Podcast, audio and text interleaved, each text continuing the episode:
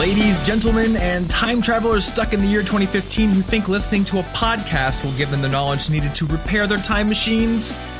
A mistake, I might add. Welcome to the College Info Geek podcast. My name is Thomas Frank, and this is a show that helps you become a more effective student, whether that's learning how to study more efficiently, get the jobs and internships you want, or master your money. This show helps you make college an amazing experience and hopefully keeps that amazing experience rolling into life after school. Now, on this episode, I've actually got two brothers on the show, John and Michael Kinney, who founded an organization at their school, Tufts University, called Tufts Engineering Mentors. And what that did was actually paired freshman engineering students up with upperclass mentors, and they leveraged that experience to create an amazing conference on campus. And they actually got one of the top executives of Google, specifically their Android development department, to come speak at this conference. So John and Michael actually pitched me on a podcast episode about how to create a conference at your school, how to bring like C-level, executive-level speakers to your school and a student program.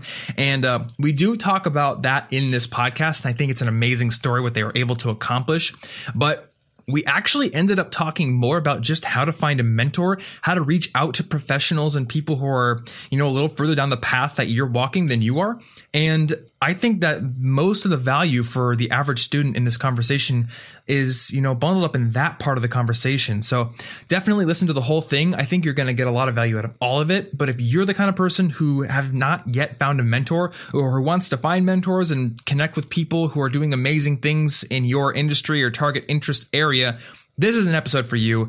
There were some amazing tips in here that even I had not thought of before, and I'm just really stoked to let you hear it. So if you want to find the show notes for this episode with a summary, links to anything that we talked about, all the resources that you might want to check out, and also ways to rate and review the show to help support it, if you'd like to do that, you can find that all over at CIGpodcast.com. Find the episode 72 link on that page, and you'll get all that good stuff. So enjoy this interview.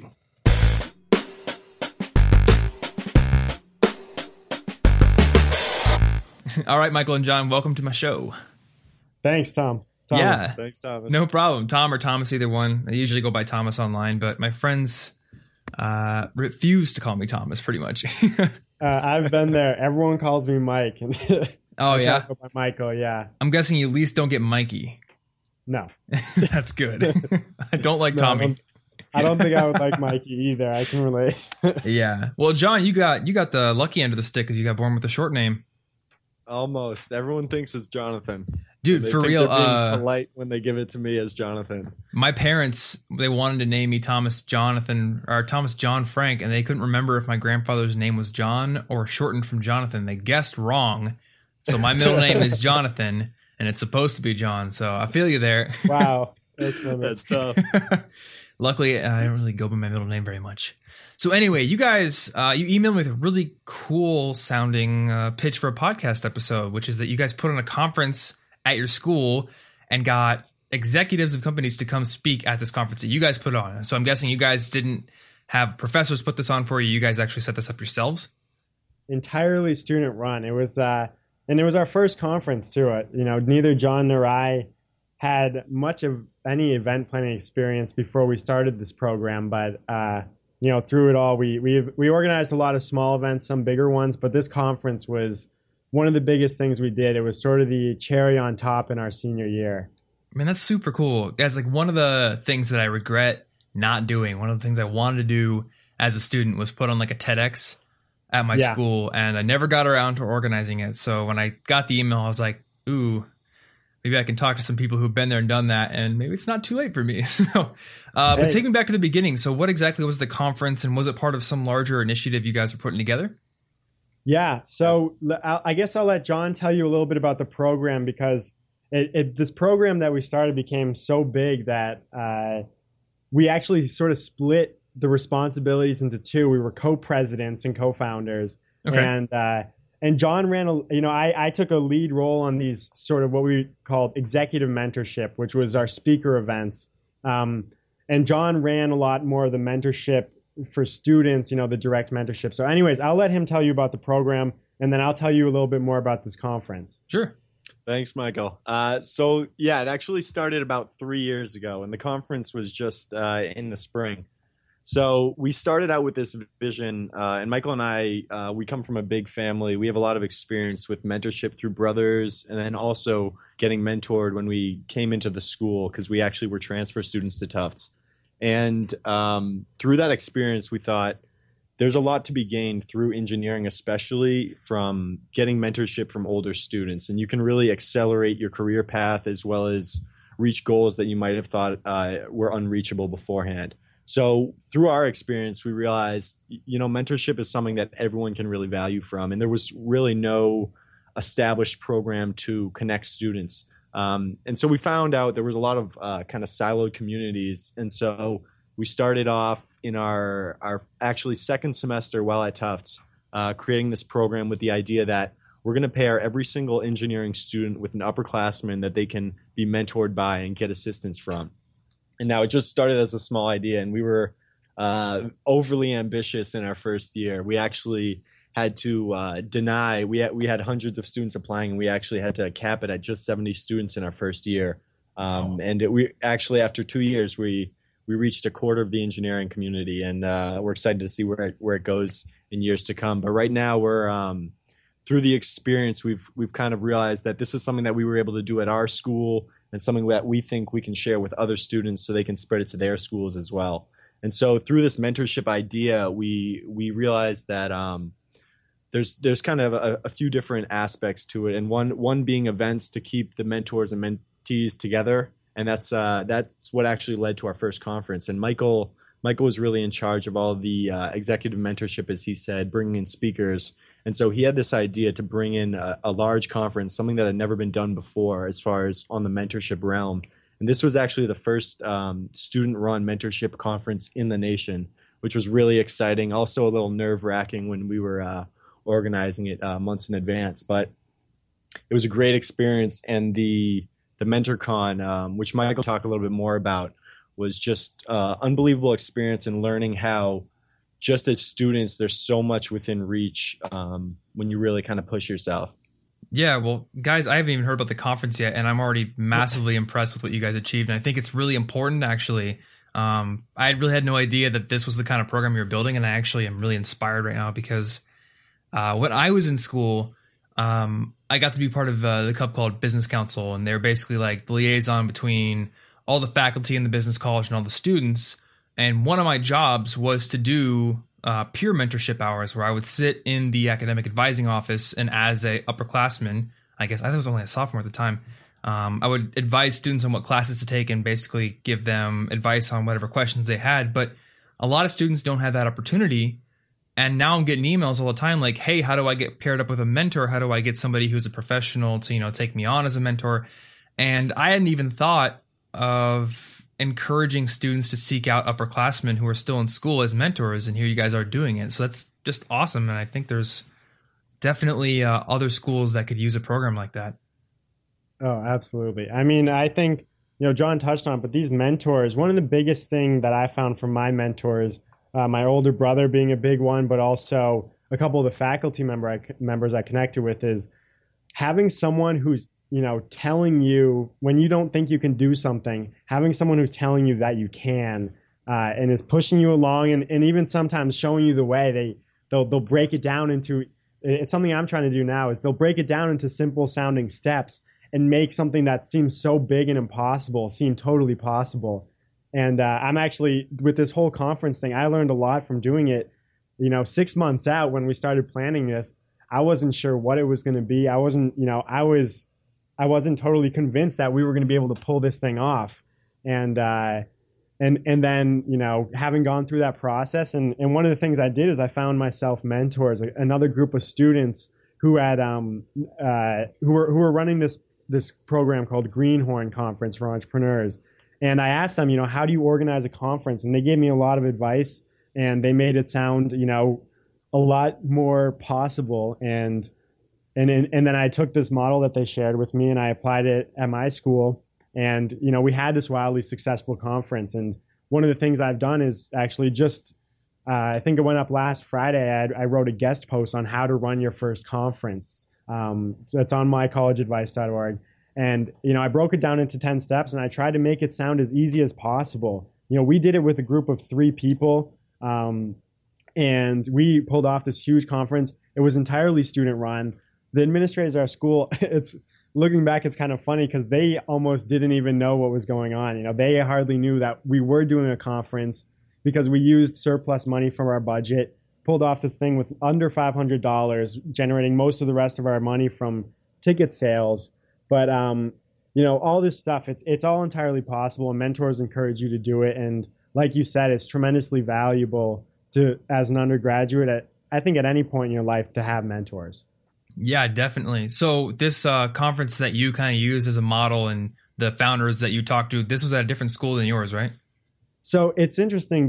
These were students. It had started being associated with the Northeastern University, but actually Greenhorn is sort of this independent entity, not really tied to a school. It's a Boston entrepreneurs group that organizes conferences. But the organizers are college age, just a little bit older than us, actually. So they were easy to relate to. And, you know, seeing them do it gave us a lot of confidence that we could, too. OK, so was this a conference that you went to? Is that how you got hooked up with them? Yeah. Okay. Yeah, we attended the conference. So what was your process for reaching out to them and getting help after you had attended the conference? Well, we kind of went in there knowing that one of the things we wanted to get out of it was advice from them as to how they pulled it off. So we talked to one of the conference organizers at the conference and said, hey, we're planning on doing this. What's the advice you can give us? And he was nice enough to sit down with us for about half an hour and just talk us through how they did it.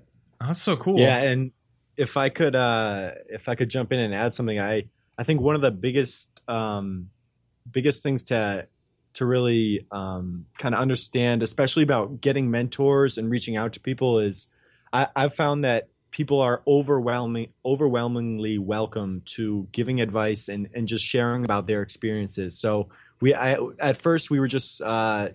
down to the event organizer, who at the conference, he was busy as hell. He couldn't really spend much time with us. So he gave us 15 minutes of his time.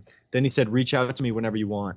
And it actually led up to a later conversation that would go on for hours, and we had a lot of back and forth contact after that. But I was just so surprised by how willing he was to help, and through my experience with mentors, how willing they are to kind of help younger students, and especially college age students that are still trying to sometimes figure out your major and figure out what your goals are going to be and reach those goals. I've been really overwhelmed by how helpful people can be. And I think when we were going into that conference, it was really it really changed our perspective on what we were going to reach for. So maybe I think going in, we might've expected 40, 50 students to attend the conference. And after talking to him, he made it seem like we could have thousands of students at our first ever conference. And I think we really pushed ourselves more because of having that mentor. And that's really allowed us to have such a successful conference. Yeah, that's so cool. I think one good thing to highlight right here before we move on is the part where you pointed out that he was able to give you just a short amount of time in person because he was so busy, but later on he was willing to, you know, offer more time. And I think that's a good thing to note, because when you go to an event like this, or maybe even when you email somebody, you might catch them at a time where they're very busy and they would be willing to talk with you and help you out, but at that time they're busy. So, you know, what I always say is, if you're like trying to get someone's attention at a conference and they're just kind of swamped, send them an email later when they're back home and all the craziness is over, and you might have more success with getting them to talk with you. And, you know, I hope you don't mind if I'll tack something on there, because this relates to something that happened to me just this week. Oh, sure. Which is, you know, so what I had asked one of my mentors to introduce me. I've just moved to the Philadelphia area, actually. And I asked one of my mentors to introduce me to someone who's associated with Tufts, and they were connected on LinkedIn. And he sent me this great email, introduced me, but the guy didn't respond. And, you know, for a while I was like, I wasn't sure what to do. And what ended up happening is I waited about a week, actually. And then I just sent him this real short note that said, hey, just in case I caught you at a bad time last week, I wanted to bump this up your inbox. And what I found is that it actually made him even more willing to help me, that I hadn't gotten to him at first. He felt bad. He kind of wanted to make it up to me. Ended up being like, yeah, I'd love to. You know, I had asked for a mock interview. or an informational interview at his company, and he gave it to me, and now it's turning into a formal interview. So people appreciate if they appreciate if you show persistence and if you go the extra mile, especially looking for mentors. You've got to put in the work, you've got to be the one, powering that relationship. Yeah, that is a fantastic piece of advice. And I think it's so cool that now you're getting an actual formal interview at that company and your initial interaction was mentorship and just asking for help. Yeah. That's super cool. It's so great. You ask for help and then that's like getting your foot in the door and, you just take it from there. Yeah. So if I can offer a little bit of perspective from the other side here, this will apply to anybody that you're emailing as a student who's really busy or professional. I get probably 100 emails a day. And occasionally I'll get like people introducing me to other people who want help. And, my job is not email. My job is making video or making podcasts. So a lot of times I just can't get to my email. And like you said, sometimes people will follow up with like a little just reminder, bump it up to the top, say, hey, maybe you didn't get this earlier. I do appreciate that because it's just very hard to manage the inbox when you have so many other responsibilities. And that's going to apply to pretty much anybody you email. If they're busy, they're not always going to be able to get to it right away, but that doesn't mean they're not willing to. It just might be a bad time. So, exactly. So tell me about the conference itself. What was the kind of the point? What were you guys wanting to get out of it, and how did you go about setting it up? Sure. So the idea with the conference is, and the reason I have a little bit more to talk about on this end than John is John. Meanwhile, while I was organizing this conference, was organizing this huge week of events called Engineering Week. It's this national, Engineering Week is a national thing. Tufts wanted to bring it to the university. I think we had one at my school. Yeah. And so Tufts Engineering Mentors have become so big, and they, the administration at that point trusted us. And so they actually came to us and asked us to help them organize an Engineering Week because the student who had done it in the past had graduated, and John organized this massive week of events. So meanwhile, it was like right before, MentorCon was happening, and so anyways, I have more details on MentorCon, and John's got this whole other thing he was working on, which is really exciting. But just to give you basically the idea with MentorCon was a big ticket event. It was sort of it was throughout the year we had lots of events where we had it was a speaker and a group of students would come, but they weren't huge. We had our first year at the end of the year had this award ceremony, which was our first big ticket event. And that one all started with, we asked the president to come and he agreed, and we basically took that and built everything, this huge event around it. You mean Obama? No, I mean Tufts president, but it's like we would go to deans and we'd be like, oh yeah, President Monaco is going to be there. You're also invited, and then they got to show up. Okay. Anyways, it was a big ticket event because that helps raise a lot more awareness than the smaller events. We can do a lot more marketing for it, and a lot more students are going to get engaged by it. And sort of the format of how we organized it is we had a keynote speaker and then 3 speaker sessions going on. And it spanned from about 10 a.m. till about 3 p.m. And so it started with people show up. We even got we even had breakfast, some Dunkin' Donuts. And then we had dove into these speaker sessions where there was 2 or 3 speakers talking at a single time about different topics. So depending on what you came to the conference to learn about, we thought a lot of engineers were interested in entrepreneurship. So we covered entrepreneurship. And then there was guys who were, it's been a few months now, but there was entrepreneurship, and then there was engineering and sort of how to succeed in an engineering company and climb the ranks there. And so we had 3 sessions of that. And then in the middle, it was right at the end was the keynote address. And so that was the Google guy, Google's engineering director in Cambridge. So he runs their whole site there. It's this massive, it's not the Google campus in California, but it is a campus in Cambridge. And this guy was nice enough that to him, mentorship was an important topic. And he decided he wanted to come in and talk about it, and became this huge event. That's awesome. So what did you guys do to go about getting his attention and bringing him in? Again, it was persistence, because this guy is busy. And it just took first getting a warm intro, and then emailing him a few times, and finally, it stuck, and he agreed to do it. That's awesome. So what was the warm intro? Did you just have a mentor of your own that knew the guy? Yeah, a faculty member at Tufts. Okay, awesome. So give me an idea for how the conference turned out, like how many students actually showed up. So we distributed about 200. So we sold about 200 tickets. The funny thing that happens, and this is something that in hindsight, we gave away free tickets to Tufts students. And we had different options. One involved lunch where they paid $5. Another one was a free ticket. And these people who get the free tickets, they're not as attached to showing up. And so we had a good number of those people who took free tickets didn't actually show up. So in the end, we had like just over 100 students show up. And also a lot of faculty members showed up, and they thought it was great. But so it was a success. But, we learned from giving out free tickets.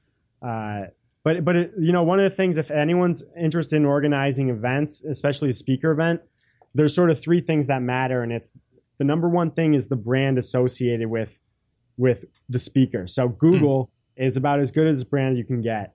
And then the second thing is their position. So people want to hear from someone high up in the company. And I'd say those are all the only two things that matter. The third thing is sort of how you present it on, or what the topic is that they're going to talk about. But the main thing is the brand, and having Google is what drew a lot of the pull. But it doesn't have to be Google. Any big, well-known company will work. Yeah. So was it just, was that kind of your main selling point? Like somebody who works for Google high up is going to be the keynote at this conference. That's why you should come. And then we all have like a bunch of other events as well. Yeah, absolutely. It was definitely about Google, which got people interested. That was enough to drive people to our site. And then, we did have, there's a company called Boston Engineering. We had the founder and CEO come. We had a panel of college-age entrepreneurs come and talk to students, an executive coach person come and talk to students. So we had a lot of, enticing speakers and enticing topics, but you really need that brand recognition to bring people. So, and I think it's really interesting. Go ahead. Yeah, if I can add to that, I think one of the big reasons we were really really focused on getting a super big brand for this conference, because on campus, the Tufts Engineering Mentors brand alone had already kind of established itself as bringing in high-level executive speakers. And so Tufts students kind of already knew what to expect on that platform. But this was one of our first events, being a conference where we were also trying to draw in the entire Boston college age student, kind of that whole community and audience. So we actually were advertising at Harvard, at BU, at all different engineering schools in the area.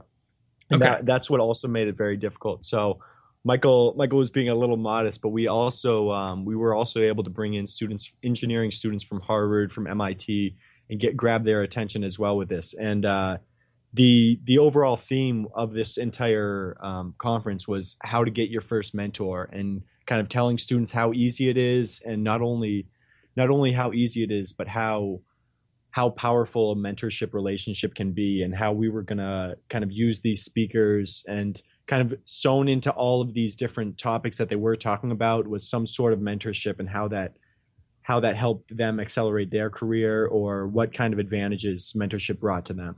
Yeah, that's awesome. So what all did you guys do to advertise this conference, both at Tufts and in other areas? One of the things, John mentions bringing in students from all over Boston. And one of the things that we did in order to do that was actually developing partnerships. We actually ended up with one partnership, but the idea sort of sprouted towards the end of organizing the conference. But we went out and reached out to the Northeastern Entrepreneurs Club, which is this massive organization at their school, and developed a partnership with them so that they could help spread the word at their school. So in terms of getting other schools involved, the way to do that, because if you're there putting your like Tufts marketing material at MIT or BU, it's kind of going to fall flat unless you have someone behind it from that school actually pushing for it. So I'd say the main thing that we did was try to reach out and build partnerships. We reached out to a lot of the deans and the faculty at other schools and asked them to tell their students about it. We went out there and put up some posters on campus. But the main thing was developing partnerships with other groups. Okay. That's a really smart idea, actually. So with those partnerships, did you guys have to offer any sort of reciprocal benefits, or were they just happy to get the word out because they liked what you were doing?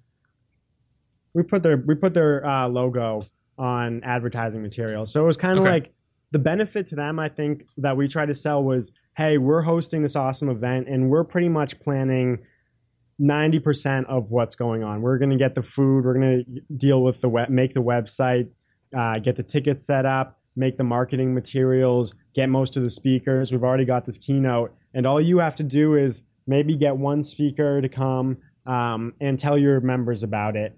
And you know, you guys get to be associated with this awesome conference. Cool, cool. Oh, that's awesome. So one question I have, because it seems like part of the reason that the conference was so successful was that you guys had already established this Tufts Mentoring, you know, organization's brand on campus, and it had a bit of pull itself. So going back to the days where you first started going to Tufts, what did you guys do to set the organization up? You know, what were the actual processes you went through, and what made it so successful? Yeah, I can speak a lot on that. I think that's a very good question, because that is definitely one of the key things that really decides early on whether a group, especially student-led groups, are going to be successful.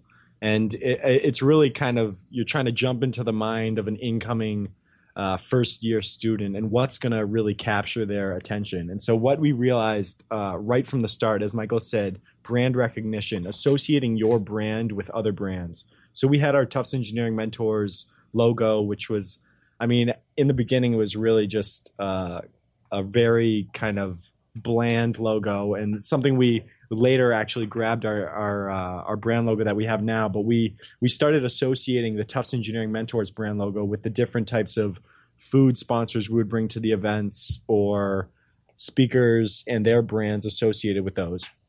And actually, one thing kind of that really exemplifies that would be our second year. In our second year, we had a welcome back event. And one of the biggest things, that the only thing you really could see on the poster from afar, was a Tesla car. And so the idea here was that we're going to bring people into a welcome back event where you're going to hear about what Tufts Engineering Mentors is. You're going to hear about why mentorship is so great. But when you look at the poster, the only thing you're going to hear about is free barbecue from the top barbecue place in the area, and then that we're going to have a Tesla motor car show on campus. And not only on campus, but on top of the school library, somewhere that students really – I mean, we really just wanted to put on a complete show, almost like a carnival was coming to town. We want everyone to hear about it, everyone to want to be there, and, of course, everything's free. So right off the bat, it's a big hole in the budget, and it costs a fair amount. But what we were able to find out is that we're working with sponsors that really gain a lot from being able to get that publicity on campus, and then reaching out to this actual New England Tesla Motor Group that actually just offered to bring 3 Teslas to show. So we had a mini car show, and I guess the whole lesson to be learned from this was, you really need to get people's foot in the door. So like Michael was saying earlier with the emails, you really need some reason. So if you're asking them a simple question on advice, and then that leads to an interview, we're just asking them to come to our event and enjoy awesome food. Yeah. And so from that, they get to associate, wow, these guys have awesome events. Maybe I'll show up to their next event. Our next event turned out to be an executive from Milwaukee Tools and as well as an executive from Bose coming in to speak. And it's really this combination of hitting them right early on. That first impression is extremely key. So right off the bat, we really associated our brand with cool brands around, and that's what helped us develop our name. And it's important because in our first year, we developed our name more than we actually developed the program. And so we were able to establish a very high-quality brand so that people would attend events, and they didn't really know whether the event was going to be valuable in some senses, but they knew that what they could expect from the past was high quality brand. And so we were able to use that as a starting point and then kind of polish off the parts that need a little more work later on. And so I think early on is really just establishing that first impression. And there's so many groups on campus, and there's so many groups that start and then eventually wither away, because that first impression that you get from them is not something that that people like right off the bat.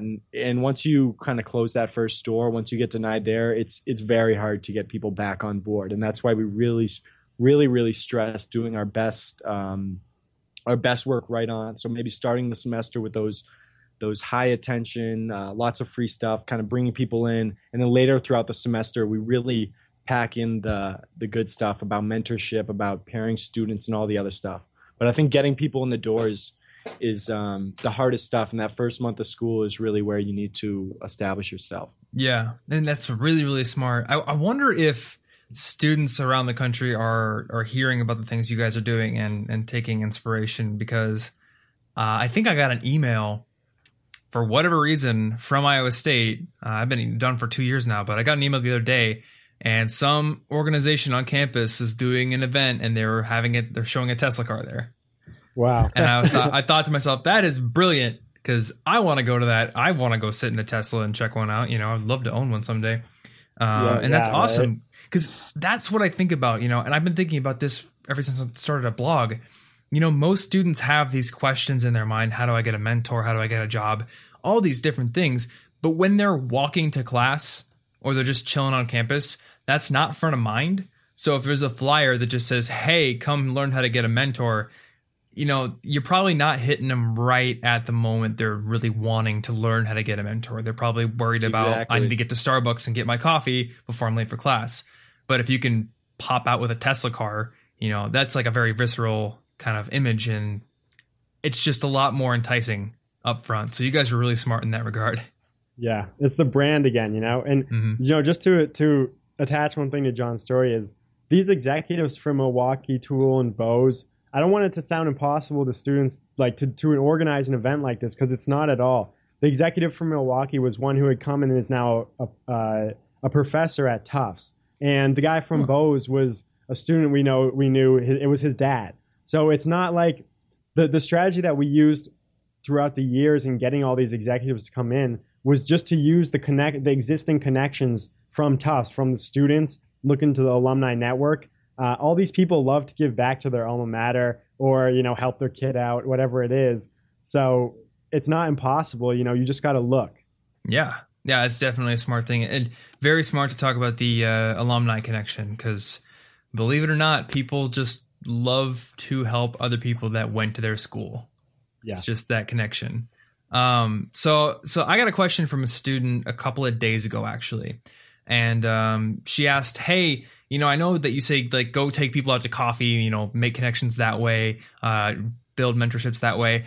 I'm sitting in the Midwest, and I want to become a neurobiologist, and all the people that I want to build relationships with, they're out on the West Coast. So obviously, you know, coffee meeting is kind of out for building a mentorship. So what would you guys do if you wanted to get a mentor who just lives super far away? How would you initially start that relationship? Yeah, so I think the best mentoring relationships are ones where, you know, take advantage of the professors around you. But I understand that she's having trouble finding people, you know, who she can relate to or who she feels can help her. I've actually done things like this. So it's like I said, it's about leveraging that alumni network. So you can, you know, most schools, I guess every school has some sort of directory of their alumni, where they are, what they're doing. And you can look through that directory. But here's what I've been using mostly lately is I go on LinkedIn, and, you know, knowing that I like that alumni are always willing to help, I put in the search bar, let's say I'm looking for, was it neurobiology? Yeah. So let's say I'm looking for a neurobiology mentor, and I'm from Tufts, and Tufts doesn't really have that. I search in the search bar neurobiology Tufts and look through all the connections that come up. I've got a lot of connections now, so there's a lot of second connections that pop up, and you can always ask for an intro or that way. But even if you're not connected in any way, search that, send them a message on LinkedIn. And there's a trick to this too, because if you don't have premium, you can't send messages, but you send them a connection request, click the box that says you're a friend so that you don't need their email address. And then you've got about 140 characters to send them a little hello message where you say, hey, you know, I'm also going to Tufts. Or, you know, I saw that you were a Tufts grad and you're interested in neurobiology, and I love neurobiology. I was wondering if we could just talk. That person will almost guaranteed accept that connection request. I'll also say they'll also usually forget to respond to your message. So once they accept that request, send them a follow-up message. Let them know you still want to talk, and just get connected with them that way. So it's perfectly possible to connect with people across the country and always leverage your alma mater. Awesome. Yeah. And I guess another little tidbit to add to that, you know, once you find this person on LinkedIn, they might have Twitter as well. And I don't know about you guys, but I don't get LinkedIn messages on my phone. I almost always ignore them, but I always get tweets and I always get emails. So, I mean, if you can find a person's Twitter account or maybe their email is like right on their profile, it might be a better channel to connect with them through if they don't end up responding to that LinkedIn message. Totally. I think different demographic people have different, you know, ways that are best to communicate with them. So yeah, Twitter's Yeah. Anything to add, John? Yeah, I was going to say there's a few things I'd add. I'd say social media all around. So I'd even throw LinkedIn there as a way of social media, but Facebook, don't be afraid. A lot of people think that Facebook is just something to contact your close friends, people that you're more on a social level with. But it's amazing how much you can use Facebook just like you can use LinkedIn. And there's so many ways you can utilize it, whether it's a private message, whether it's making a post about something you like about neurology and including that person in like an at just like you can do in Twitter. But there's a lot of different ways you can use that. And I wouldn't tell people to shy away from Facebook because it's something that you can also use. Just definitely beware of what you have public because that's something that I've seen too many people make the mistake on. Okay. But on another note, I think one of the most old-fashioned and overlooked is cold calling and cold emailing. So if you're able to find someone's contact information, which nowadays, everything's online. It's pretty easy to find that information. And if you can't, you can sometimes get connections or have someone introduce you. And I'd say, first of all, if you can get someone to introduce you and you know they know them, that's always best way to go. Always first route is an introduction. And a lot of the times, those will really just put you on the top of their pile under all the other emails. So you get 100 emails a day, but if I have your best friend introduce me to you, it's much more likely that not only we can talk, but we'll have a better relationship. Yeah. And in addition, well, what were you going to add? I was going to say, I don't know if you guys have read The Power of Habit. In one of the chapters, he talks about these, you know, weak ties in relationships where, you know, somebody gets connected to somebody else via a mutual friend.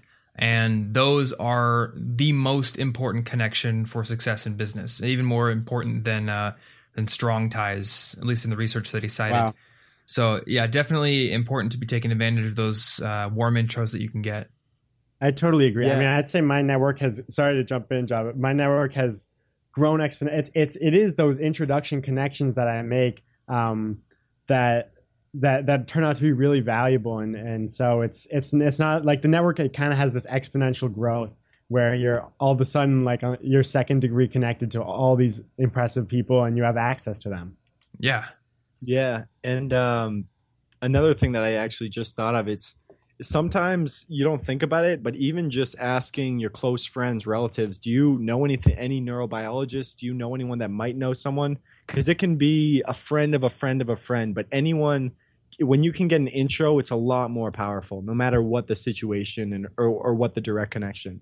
Yeah, very true. So back to cold emailing and cold calling. I think cold emailing is something where it's kind of a win-win. I mean, maybe you lose 20 minutes of your time writing an email, but you get that experience so that next time it only takes you 2 minutes. And you can shoot off 20 emails to 20 different people and see what you get back. Like Michael said earlier, make sure you're persistent because persistence speaks wonders. And people don't I don't know, not enough people are persistent. And that's why when you're not persistent, people kind of, they get a certain impression of you. But when you are, it really sets yourself apart. And then finally, cold calling. I think cold calling, no one does it, especially people in the college age, especially those people. That's an opportunity for you to set yourself apart. A neurobiologist getting a cold call from a college student that's so interested and not only – so interested, but across the country that they found out about them, that's going to speak a lot. So I definitely recommend that student that asked you that question to really push themselves into parts that might be uncomfortable. Because I know cold calling and cold emailing, it can feel really uncomfortable at first. But once you get those first and second successes, it really kind of motivates you and lets you realize how much you can really accomplish. Yeah. So I have a few things I want to add here that I think would be really, really good. Number one, if you cold call and they don't answer, please leave a message. Just leave a message. I get calls all the time and I don't know the number, so I don't answer. But if they leave a message, I'm always going to get back to them. It's just most of the numbers, like most of the random numbers that are going to call you these days are just like spam bots and stuff. So if you leave a message, you're so much more likely to get a call back.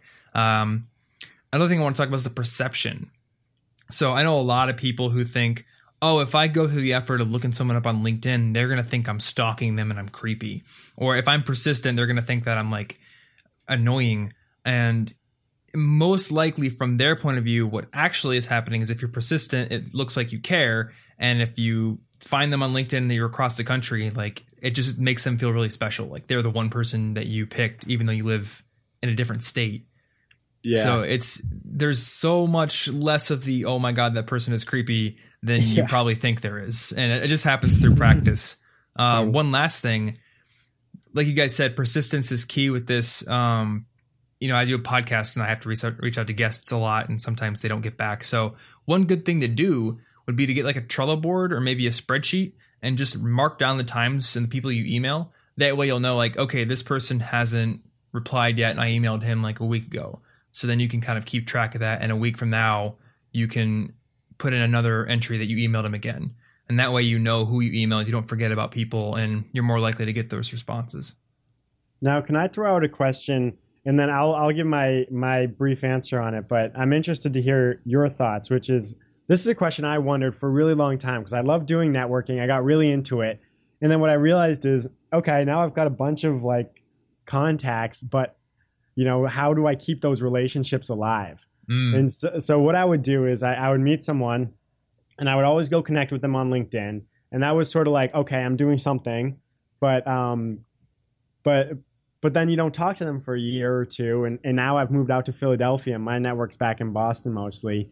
And it was a question I really struggled with. And here's the answer I've come up with, which I think helps a lot, which is I connect with all these people on LinkedIn, like I said. And now what I do is I actually post updates on LinkedIn. And I'm actually the kind of person who hasn't posted a Facebook status update in like years.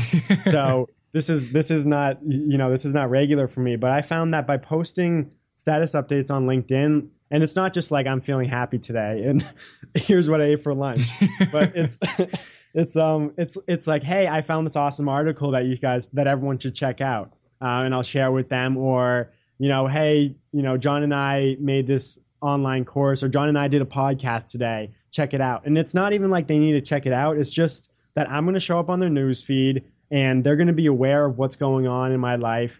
One of the top things is just having people know what your objectives and goals are so that they can pass opportunities on to you. So I'm just like keeping myself in their mind by posting these updates. So that's my answer. But I wanted to hear, Thomas, what you've got to say. And John, if there's anything you haven't told me. Yeah. Well, I definitely have an answer. I'll let John go first if he's got something. Let me let you go first and add on to it because I do something quite similar to what Michael does. Okay. So my answer is that think about Facebook, right? When I first got Facebook back, it was 2008. It was awesome because I was constantly getting these notifications of people writing on my wall. And it was so exciting. And now Facebook is terrible because I never get anything like that. It's always just people putting events up or putting things in groups. And there's never any attention put on me, any appreciation put on me. And I don't mean to make that sound like a selfish thing, like I want all the attention. Everybody wants to be made to feel special, to be made to feel like attention is being put onto them, like people are paying attention to them. So, and I don't think there's enough of that these days. I think a lot of people are very focused on their immediate circle of friends and themselves, and they don't put in the effort to give attention to the people that are like the weak ties or a little bit further out in their network.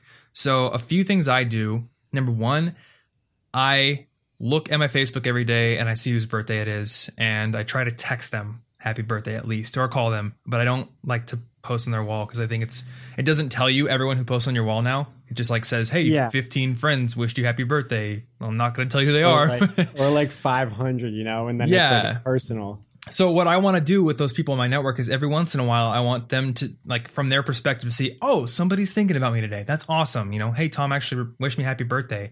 Or a lot of my friends are content creators because I'm a podcaster and YouTuber. So, you know, most of the people in my network create some sort of content online.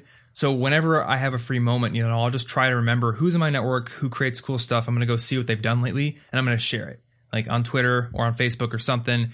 You know, that's validation for their work. They're going to appreciate that a lot. And one of the coolest systems I saw, you know, and this, I don't want this to seem disingenuous, because I think when you systematize networking, a lot of people get this idea that you're sort of taking, like, the passion out of it, like you're taking the humanity out of it. My friend Tyler, he actually uses Trello, and what he does is he has a board on Trello, and he's got 12 lists for each month of the year. I guess the rightmost list is the current month. So then he's got a card for every one of his contacts, like a person, people in his network.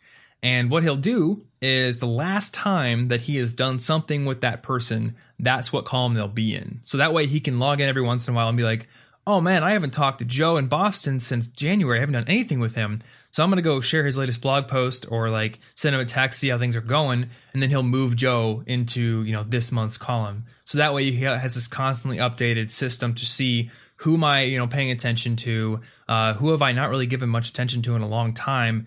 Is there anything I can do to fix that? And that way you are giving attention to people, because the problem is with the internet, we just have so many people in our networks that I don't even think our brains can physically maintain that many relationships at once. Yeah. So yes, that's my answer. But what do you got, John? Yeah, thanks, Thomas. So I really like the Facebook birthday thing, and I've actually made a similar change to what you've done. And I no longer try to post on the page. I'll try to send a personal text, or if I know it's someone that's close, I'll give them a call and just wish them a happy birthday. And even if it's like a day or two late, it's really just showing them that you're caring, that you're kind of just still establishing yourself as kind of in their world and still in the circle. Yeah. Another thing that I do is when I'm reading an article, or I see something that reminds me of another person and maybe a conversation that I've had in the past, I'll make a note of it for later, or right away I'll try and email, whether it's a professor that I used to be talking to about 3D printing and I just found a great article on 3D printing, send them an email, and that can spark a quick little conversation. That's something I'd say you can use all around the board. So if you had a conversation with someone that was just a year ago, and you realize maybe there's something that you could add to that, or there's some more value that you can add to it through something you've seen. There's a lot of different ways to use your social media to do that. And I think using social media, like, I just went to this conference, wish you would have made it there, Thomas, you would have loved it. I comment with you, at you, and give you a link to it. Maybe do it publicly so other people that are also following me can see see the article as well. But really trying to use social media to kind of use direct contact and share links, share information, and use whatever you can to really stay in contact with people, really, by using social media. And I think Twitter's another great way to do that as well. Yeah. You know, if there's one little comment, you know, if there's anything that a listener takes away from this is that networking takes work. It's, you know, you've got to build that first contact. You've got to continue that contact, and you've got to put more energy into it. But like I said before, now I'm almost about to get a job, at least to get a formal interview because of this connection I've made. So I once saw a stat that 80% of jobs get filled through networking. Yes. So, you know, it's huge. The payoffs are huge, but it takes work. Yeah, exactly. I think that can't be understated, because I think a lot of people, you know, even this intuitive belief in my own head that, you know, networking and social relationships shouldn't be work, right? I should just be a naturally social person. And if I'm not, you know, constantly updating people what I'm doing and reaching out to people, like, there's something wrong with me, because that should be natural. But it's not, you know, it's something that we have to mix in with everything, all the work we do, all the, you know, fun we have, and just the time we have in family. It's got to find a spot in our day, and it doesn't unless we're deliberate about it. So that's why I'm okay with using computerized systems to make sure I'm keeping up with people. It's not that I'm a robot. It's just that otherwise you're not going to do it. So yeah, definitely. And great answers on your part too, guys. Yeah, thanks. Yeah, I actually have one last thing I'll add, and use this as you may, because this is something that a friend that started his own business that he actually an alumni of Tufts that I got to go to a conference with in Chicago. One thing that I realized while I was at the conference with them was they just made these new Coke cans where you see someone's name on the Coke. Right. And, I was a little surprised because this guy's in his early 50s, so I was a little surprised when I saw him doing this. But he would find the Coke cans with his friends that he saw. So maybe it was a person named Michael. He'd hold it up next to his face and send them a selfie via text with them next to him. Just say, hey, send them a quick note or just send them the picture alone. But it lets them know that you're thinking about them. It's kind of playful. It kind of throws the ball in their court. So maybe they'll be next to send something back at them. And it gives you kind of a playful way to restart the conversation when maybe you couldn't find a way to kind of restart that. Maybe you had a first really good conversation. You weren't sure how to kind of reignite that flame. So I think take that as you may, and maybe you have your own way to do that. But I thought that was a really cool way to, on a friendly way, kind of reignite that conversation. Yeah. No, I think that's an excellent tip, actually.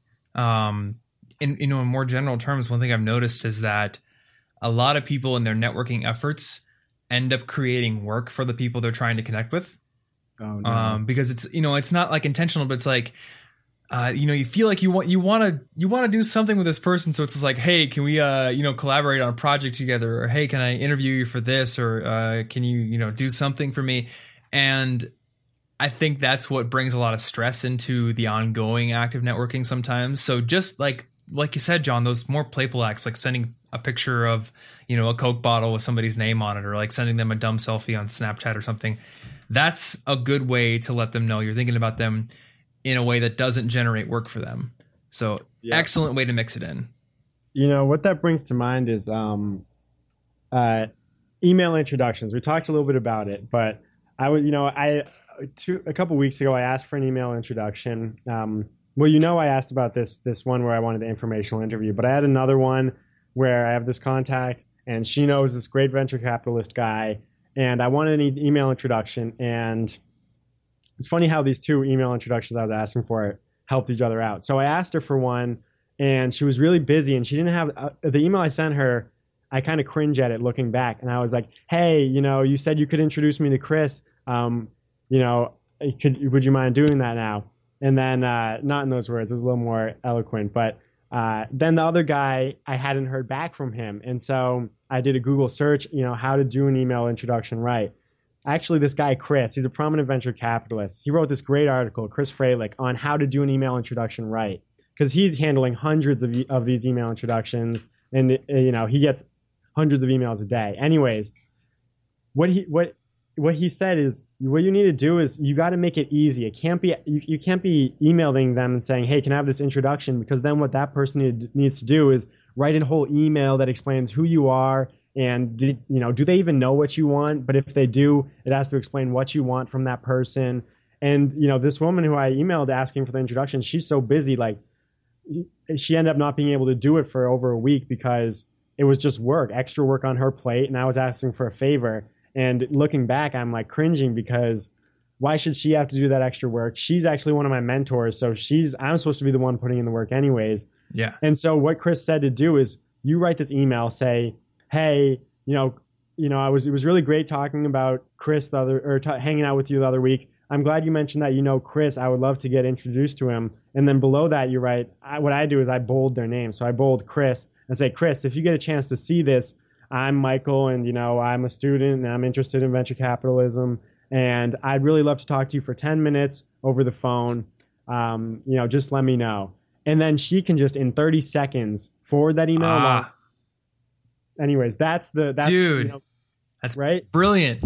Yeah. I had never thought of that. I honestly thought you were going to say, write the intro email for them and just be like, "Hey, here, you can copy paste this." And like, I've had people do that and the intentions are great, but I'm the kind of person who likes to personalize my words. Same thing when people are like, "Hey, can you promote this new book I wrote? Here's a tweet I wrote for you." And I'm like, no, I'm not going to use your pre-made tweet. That's disingenuous, but right. You nailed it, dude.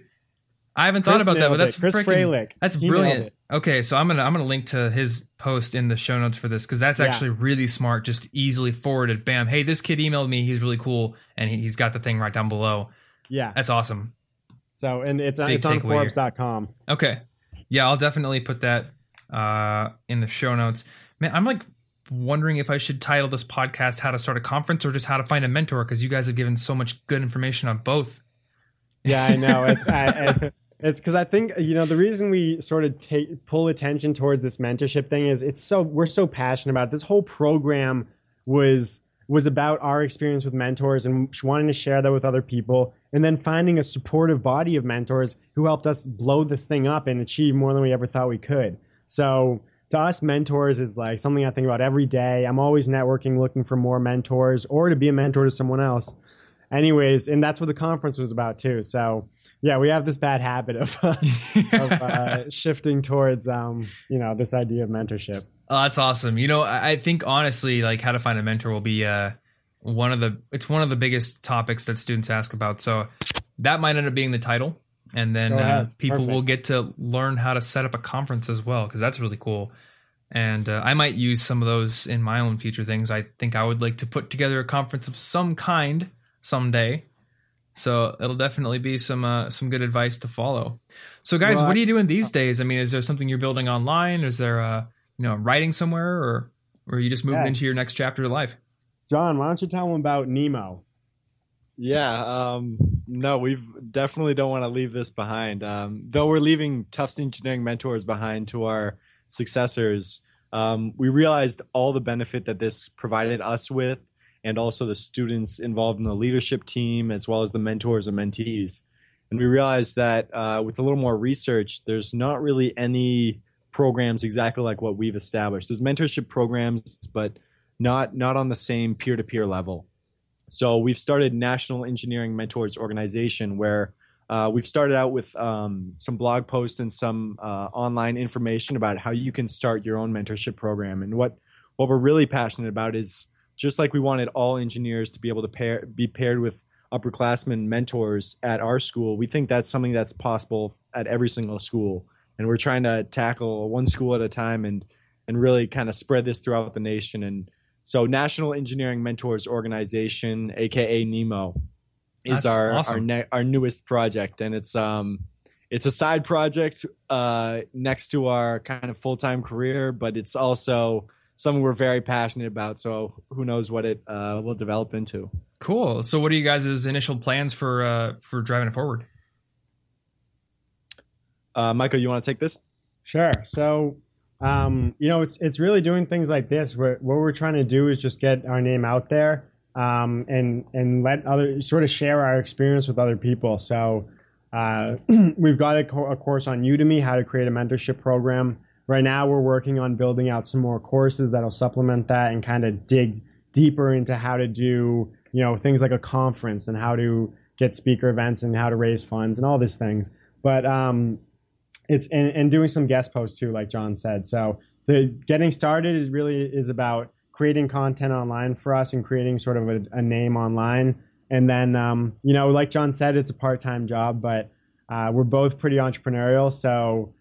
You know, we would love to do it full time. It's something that we're really passionate about. Awesome, cool. Well, I'll make sure to link out to you know, the site and the guest posts you wrote as well on My College Advice in the show notes. Oh, guys, yeah, thanks so much for coming to the show. This has been an awesome interview.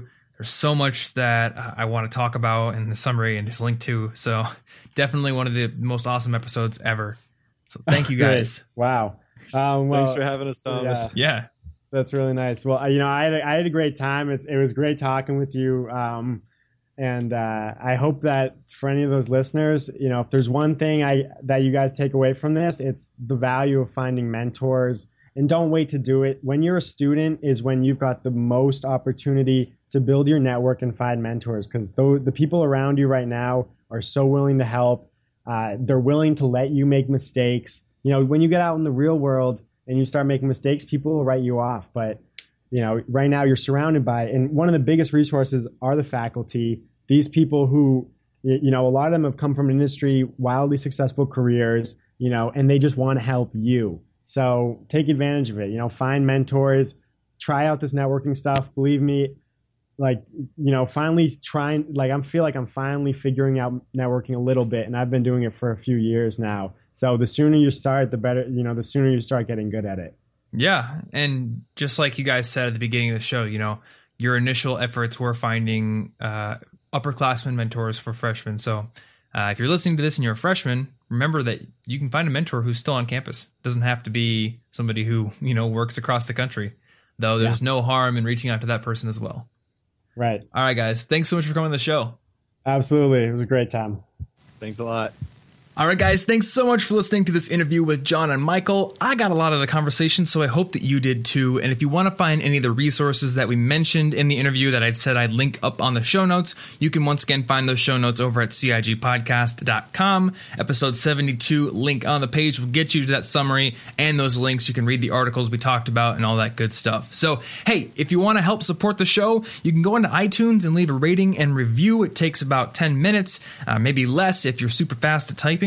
And it really helps the show out, gives me feedback, but it also tells iTunes that, hey, this show is cool. We should show it to more people on the charts and on the, podcast pages. So definitely do that if you like this show and you have a few free minutes. Otherwise, you can also find my favorite resources for making college an awesome experience over at collegeinfogeek.com/resources. All my favorite tools and apps and books are listed over there. And I'm going to be improving that page in the future. So just keep checking it every so often, and you'll find good stuff there. So thanks again for listening. I will see you next week, and stay cute as always.